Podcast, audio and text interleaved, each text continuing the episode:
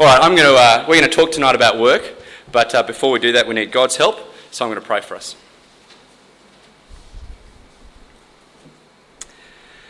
Father, we thank you that we can uh, meet together this evening to consider your word. We ask now that as your Holy Spirit guided the writing of the passages we're going to consider today, so too your Holy Spirit would guide us as we read them and as we have them shape our own lives as we think particularly about this topic of work. Help us to concentrate tonight, Father, especially in the heat. Help us to think uh, about what we're thinking about and really spend some time usefully thinking about how to be a Christian uh, with work. Amen. Well, let me ask you this to start off. How was your week at work? I was on uh, holiday the week before last, and going back to work made me realise that I really, really like holidays. really like holidays. And so uh, on Monday, when I walked back in my office door, it wasn't with the greatest of enthusiasm. There wasn't a real spring in my step as I walked back to work. And it wasn't just I had a mountain of work and a mountain of emails and a sales team that was baying for my attention after being away for two weeks. It was simply the fact that I was back at work. How was your week at work? How was your week uh, at the office, at the shop, in the home perhaps? On the road or in the hospital, wherever your workplace is. Was it fun? Do you look back at your week and think, I had great fun at work last week? And if you've been on holidays, if you're lucky enough to have extended your holidays into the fourth week of January, are you looking forward to going back to work? Because the fact is, work is something that dominates our lives, and we plan a lot of things around work. I did the numbers once, and I determined that about 40% of my waking life is spent at work. And that doesn't include the mountain of chores waiting for me when I get home, which, let's face it, is even more work, right? So, work takes up a lot of my life. And it takes up a lot of our lives. And as Christians, we should ask questions about work. We should think about it. And we should act accordingly. Because it's just too easy for us as Christian people to simply default into worldly views of work and worldly work choices and worldly work behaviours. And that's not good enough, is it? That's not good enough because, as followers of Jesus, uh, more is expected of us. We need to act after we've thought about what we need to do, and that only comes after we ask the right questions. And in fact, there are three questions we should ask as Christian people, and they will see them on your outline. The first of those is why do we work? The second is what sort of work can a Christian do? And then finally, how should a Christian work? And on your outline, there are a number of passages we'll be working through, so it'll be ha- handy to keep that open. Uh, now, before I start, I just want to let you know that each of these questions could be a sermon series in and of themselves. And uh, while I work on Jeff to try and get us that series on work that I think this church deserves, uh, today I want to provide some broad out- outlines, ideas, and perhaps some answers to these three questions so we at least have a Christian framework for thinking about work as most of us head back to our workplaces tomorrow morning. So let's turn to our first question the question of why. Why do we work? Because this question really is foundational to everything else about work. If we don't know why we work, it's very, very difficult to then choose what work to do and or how we then do that work. Well, thankfully as Christians we can be clear about why we work because God's word is very clear and he, he gives us two reasons why we work and you can see those in your outline. The first reason we work is because as human beings we were designed to be workers. Look with me back at the first reading in Genesis chapter 2. Now, in Genesis 2, if you know your Genesis, this is life before the fall. This is before sin entered the world. In other words, we see in Genesis 2 the world exactly as God originally intended it to be. Look with me at Genesis 2, verses 4 to 6, and then verse 15. This is the account of the heavens and the earth when they were created. When the Lord God made the earth and the heavens, and no shrub of the field had yet appeared on the earth, and no plant of the field had yet sprung up, for the Lord God had not yet sent rain on the earth, and there was no man to work the ground. But streams came up from the earth and watered the whole surface of the ground. The Lord God formed the man from the dust of the ground and breathed into his nostrils the breath of life, and the man became a living being. And then in verse 15, the Lord God took the man and put him in the Garden of Eden to work it and take care of it. You see, Genesis tells us that in God's original plan for humanity, we were designed to work. In God's perfect garden, in perfect relationship with Him, God created each of us to be a worker. Now, that may surprise many people because I think a lot of people have this view of Eden as a place where Adam and Eve simply kicked back and relaxed. But that's not God's plan. And when you read Genesis, you realize that God's plan for us as His creatures was that we were created to work.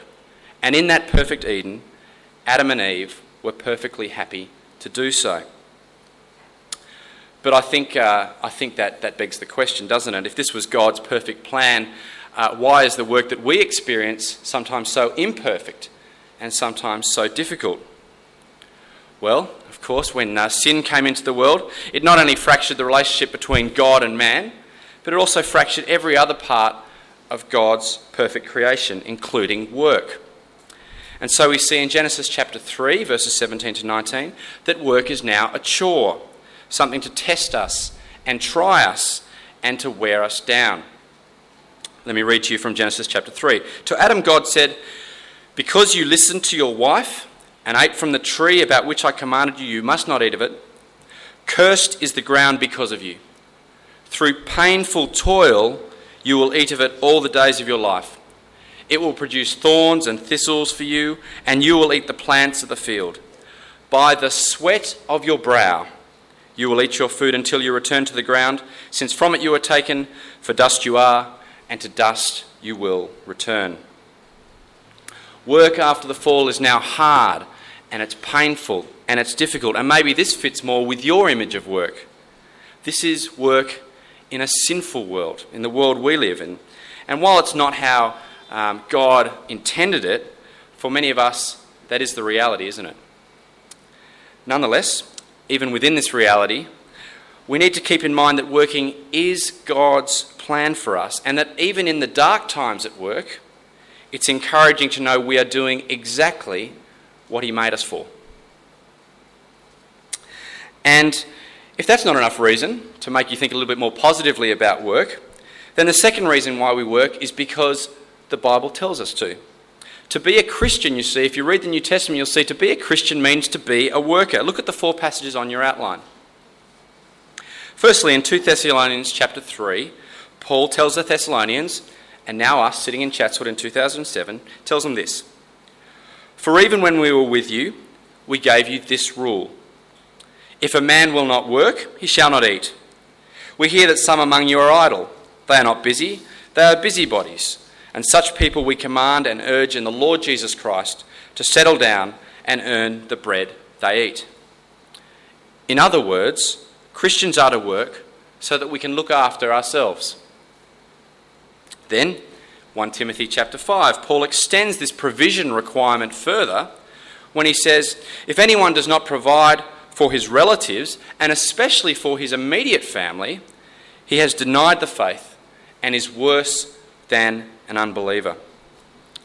In other words, Christians are to work so that we can look after our families. Then, thirdly, in Ephesians chapter 4, we see Christians are to work for reasons even more expansive than ourselves or our families.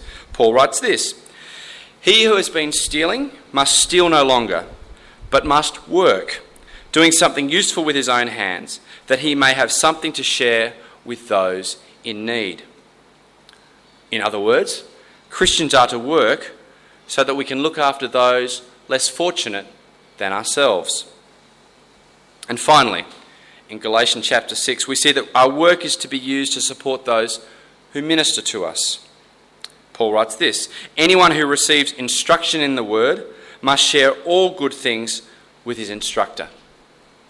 In other words, Christians are to work so that we can support those who serve us and teach us and encourage us in our Christian walk. So we know now why we work, don't we? Because we are designed to work, and indeed in the New Testament, we are told to work by Paul and the other apostles. And work, I guess I want to leave you with, is work is not necessarily a bad thing. It's been fractured by sin, but it's not a bad thing. It is God's plan and it's His command for us. And when we work, we are being obedient to His will for our lives. And that's a good foundation for us as we do our work. It's a good foundation to know we're doing what He tells us we should be doing. But that then begs the question, doesn't it? What work can a Christian do? Or perhaps, in other words, does being a Christian change what we may and may not do for work? Well, uh, the answer to this is a resounding yes. However, getting to what the absolute answer and definition of that can be a little bit harder. So let me take a moment to explain. Uh, you won't be surprised to know that the Bible is absolutely clear that there are some jobs that a Christian is not allowed to do. Uh, because we are prohibited from stealing in Exodus chapter 20 and in Ephesians 4, which we just read, a career as a thief or a cat burglar is unfortunately out of the question. Uh, similarly, the Bible's stark warnings against murder, in Exodus 20, for example, means that Christians who want to follow in the footsteps of Tony Soprano are very sadly mistaken and need to reconsider their career options. There are a number of types of, of careers like this that we can clearly say that are not available to the Christian. The flip side of that coin is that there are a number of careers which are clearly endorsed by Scripture in the sense that people are encouraged to do this work and gospel ministers is the most obvious one that springs to mind. Now, that's a pretty black and white example, isn't it? Murderer and a gospel minister. And for most Christians, considering what work they do, most jobs are going to fall in the middle between those two extremes, aren't they? They fall in the grey zone. They're not prohibited, they're not endorsed, and they're not even mentioned. Um, the job that I do, uh, I'm a sales and marketing manager for a giant US healthcare conglomerate uh, was not envisaged by Moses or Paul or any of the other biblical authors. And it falls into this grey zone. And simply put, in this grey zone, what work we do is a wisdom issue. And whether we should do it or not will depend on a number of factors. A number of factors. And let me demonstrate what I mean. When I occasionally conduct uh, seminars talking about work, I love to ask this question to a Christian audience is it appropriate for a Christian to take on the role of a marketing manager for a tobacco company? Is it appropriate? And there's a bit of talking back and forth, but at the end of the day, most people say no, it's not because it's marketing a product that kills people, and that's a bad thing. So, fair enough. Okay, so then I ask, well, what about is it, is it appropriate for a Christian person to be a consultant to the company, say, uh, consulting to improve the production efficiency of a tobacco factory? Is that okay? back and forth, back and forth. Most people say no. Then I tweak it a little bit. I say, well, what if that consultant is actually trying to uh, decrease the environmental impact of that factory? You know, decreasing the waste output, for example. People say, oh, uh, don't know, don't know. And I say, okay, what about, what about simply a cleaner who comes in after the work is done and cleans the floor, for example? Is that acceptable? What about, what about, what about? And yes, that's an extreme example and one very easy to knock down, but it's useful for discussion because you can see, hopefully, just in that little example, how grey it gets and that there is no one size fits all answer. Because a wise decision about what work to do will consider the scope, the nature, the purpose, and the impact of the work. So, some questions I think are helpful include these. What gifts has God given me? And what work does that suit me for? Does the work that I do harm or help people? And if it doesn't help people, should I be doing something else perhaps? Uh, could I be doing the same thing but in a more helpful or more servant career? Is this the best use of my skills to serve others? Uh, does my work help or hinder the gospel? Is the work at all uh, morally dubious, perhaps? Um, does the work uh, hinder my ability to look after my family or serve my church community? Here's a doozy. Would I happily stand before Jesus on his throne and tell him what I did with 40% of my life? And the last question I think worth asking is why am I really taking this job? And what are my real motives?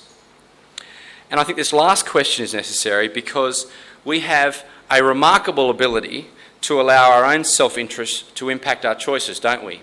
Even at the expense of what might be the wise choice about what work we do. Uh, and there's a professor, a guy called Lee Hardy, who I like to read about work, and he's made this point, which I think is very helpful. He says the constant temptation is to evaluate a job solely on the basis of salary, security, status, and satisfaction. Oddly enough, benefits that accrue to ourselves. Certainly, adequate pay, financial stability, a measure of social dignity, and a sense of vocational fulfilment are significant considerations in applying for jobs. But the most important consideration for the Christian, he says, is service. Being a Christian must impact what work we do. And as I said at the start, I think this is an area where we as a Christian people have not thought long enough and hard enough about the choices we make. And uh, I was heartened the other day to hear the story of a Christian man who turned down a very lucrative offer to work for Tabcorp. And if you don't know Tabcorp, it's the largest, largest gambling company in Australia. He turned it down because although he felt the job was fine, he was going to do an accounting role of some sort. And he said, being an accountant is a good thing. You can, you can you know, do the right thing there. He did feel that as a Christian, he could not work for a gambling company. Now, I'll happily discuss with you whether, I th- whether he was right or not, and I definitely have views on that. Uh, but this is the sort of decision that I long for from Christian people well thought out decisions that fully assess whether or not a job is the best one for you as a Christian person. That's what I long for. People to think about the choices rather than just defaulting into the first job that comes their way. Okay, well, that now leaves us with the final question How does a Christian work? And of the three questions, I actually think this is probably the most important one because it's where the rubber hits the road. In the sense, it's where we make choices that matter in the everyday. You can make choices tomorrow in this area that is going to impact your witness at work and how you display your faith. Because just as at home and as at church and in your local community, in your neighbourhood, wherever you are, following Jesus Christ demands that we need to be different.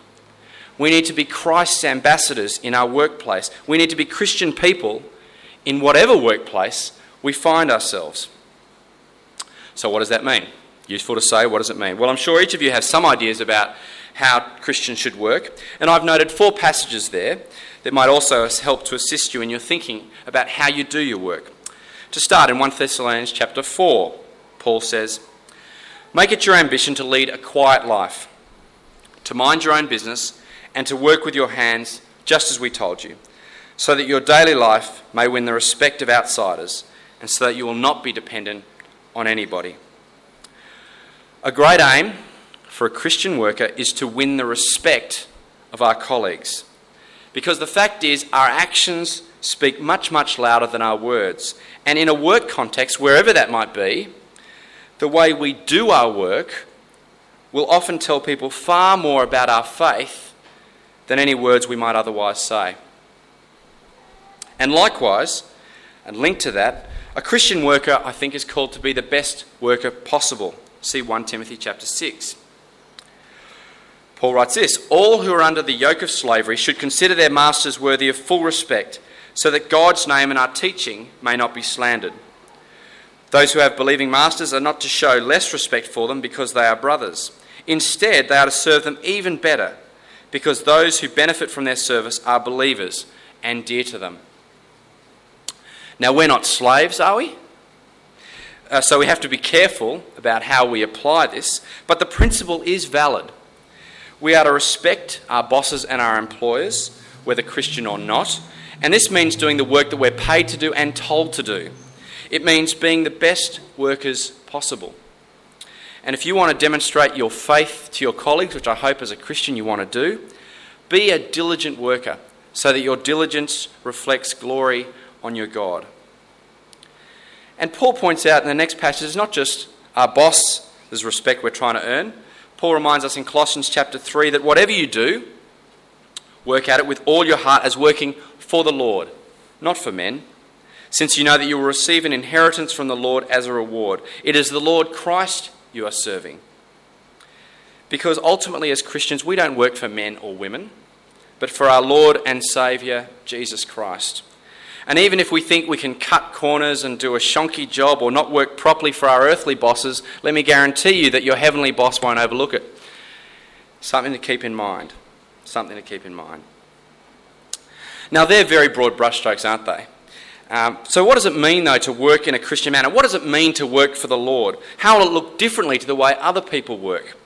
Well, let me give you some ideas to consider. Five things that Christian workers, again, wherever you may be, I think, should need to think about. Uh, it's not a comprehensive list, it can't be, but uh, just so you know, they aren't my own personal list. They are behaviours expected by God as detailed in Scripture. And if you think about them, you'll notice that they should describe a very different workplace to the ones most of us will work in. Firstly, Christian workers need to be careful about how we use our tongue, the words we use.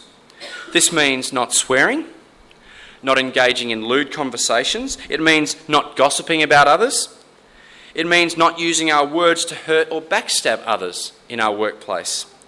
Our words as Christians are to build people up and to love them, not to destroy them or discourage them. Let me ask you this look back at your week at work, if you've been at work. What grade would you give yourself for how you spoke with or about other people where you work? Number two, we know that Christians uh, shouldn't steal. Uh, and in a work context, this means, of course, that it's unacceptable to take petty cash or stationery or supplies or stock off the shelves. But it also extends to not stealing time from our employers. That is, not using the time that they're paying us to work to do other things, such as spending time on the telephone or on the internet. Now, I work in an office, and these are actually real issues at work the amount of time people spend doing these things. And I found in the workplaces that I've been involved with that generally there is an acceptable practice, you know, what is accepted in those sorts of things. And let me say that a Christian does not go beyond those acceptable practices. In fact, they don't even butt up against it, they step well before that. And similarly, it also means that a Christian does not take a sickie when we're not genuinely sick, even if it is a great Australian pastime. A Christian doesn't steal anything, whether it's money or supplies or time from their employer. So let me ask you this Are there things you need to change about the way you do your work as you go back to work tomorrow? Thirdly, Christian workers must love others in the workplace and put others before themselves. Uh, it'd be a fairly different workplace if everyone followed that sort of rule, isn't it? But don't just think about the theory. As you think about where you work or spend most of your time working, is there someone in that workplace that you could love more or serve better? Is there somewhere you could demonstrate your faith just by the way you act towards them? Maybe there is. Similarly, Christian workers should oppose wrongdoing and even evil if it's occurring in your workplace. And this includes practices within the workplace like uh, discrimination or perhaps bullying, but also it includes the outputs of the work that you end up doing. So, for example, if your company is trying to cheat a supplier, the Christian worker is called to stand up against these sorts of practices. Now, I was speaking to a teacher after a similar talk like this late last year, and uh, she realised during the course of our talk, and we had a discussion about it afterwards, that she needed to stand up to a fellow teacher in her staff room who was bullying other teachers, even though she herself wasn't being bullied. She felt that as a Christian, she needed to stand up to the bully to protect those weaker members of staff. And I think she was right. It probably wouldn't come without personal cost, but I think she was right. And I guess I'd ask you are there things that you need to stand up against at your workplace? Finally, fifthly, Christians, workers should be content. And I think men in particular need to hear this. We, make, we need to make sure that we don't treat work as an idol that we serve with our whole lives, as some people do. We shouldn't pursue career and promotion at the cost of our families or our ministries or even our colleagues. Especially in, in corporate Australia, which is where I hang out, where workaholism is rife, Christians need to demonstrate our faith in how we balance work with the rest of our lives. We need to demonstrate our faith in how we react to missing a promotion, say. We need to demonstrate our faith in how we put other people before our own career. And we need to show, most of all, that we find our identity not in a pay scale, not in a corner office, but in the fact that Jesus Christ died for us because he loved us and because God loved us. Work is something we were created to do, but not at the expense of the Creator himself. So let me ask you this Do you need to revise the importance of work in your life. Now, of course, there are a number of other areas that we could also mention, but those are five that I find most contentious when I talk about work. The key thing, though, is that we at least need to think about how we work and then choose to act in a way that honours Jesus, that honours the Lord of our lives and shows that in the place that we work. Because it's only if we act appropriately, that is the way Jesus wants us to act, that we will earn that respect, which then gives us the right to tell people and tell our colleagues about Jesus and the change he's made in our lives. You know, the fact is, we can't tell people we follow Jesus if our lives don't demonstrate that very fact, can we? And people won't ask why we think differently if we're not acting differently. And that, I think, is what Peter's alluding to in 1 Peter chapter 3 when he says, In your heart, set apart Christ as Lord. Always be prepared to give an answer to everyone who asks you to give the reason for the hope that you have. Peter's telling us here that uh, if we live Christian lives, demonstrating the great hope we have as Christian people, those people, including those people that you work with, will ultimately ask you why you live the way you do. Now, we may not lead with the gospel in your workplace. In fact, it might be prohibited. There are a number of workplaces in Australia where you're not allowed to speak about religious things. But if we live Christian lives, we should always be prepared to share the gospel with those with whom we work because the questions will come. If we're different, people will notice and they will ask, but again, it's only, only, only if we are different. That is, if we are Christians in the way we work. And that's how we have to work. Okay, this is a big topic. You've been very patient. Thank you. Uh, but, you know, I want to just remind us once again that work is a big part of our lives. And uh, it requires, I think, a lot of thought and probably even more action. Now, I'm going to keep working on Jeff for a series. He's a very stubborn man sometimes, but I'm working on it. But the three key things that I want to leave you with, the three key questions I want you to think about are these. First, we work because it's what God designed us to do, and because it's what the New Testament tells us we must do as Christians. Secondly, being a Christian does make a difference about what work we can do, and we need to be wise about the choices we make. And there are some jobs that a Christian is, simply cannot do. And finally, thirdly, how we work is crucially important. The Bible calls us to be good workers because we ultimately work for Jesus Christ. But not only that, it's only by demonstrating our faith, by living the hope that we have, that people will be intrigued and ask why we do what we do.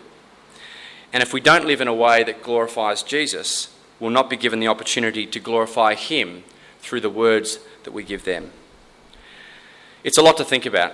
Uh, so let me encourage you to do just that. So think about why you work, what work you should do, and how you should work. And if you need to change, let me encourage you to take the bold steps to actually start changing. Uh, I personally have found that change requires a lot of help. So as I close, I'm going to ask God's help uh, for that change.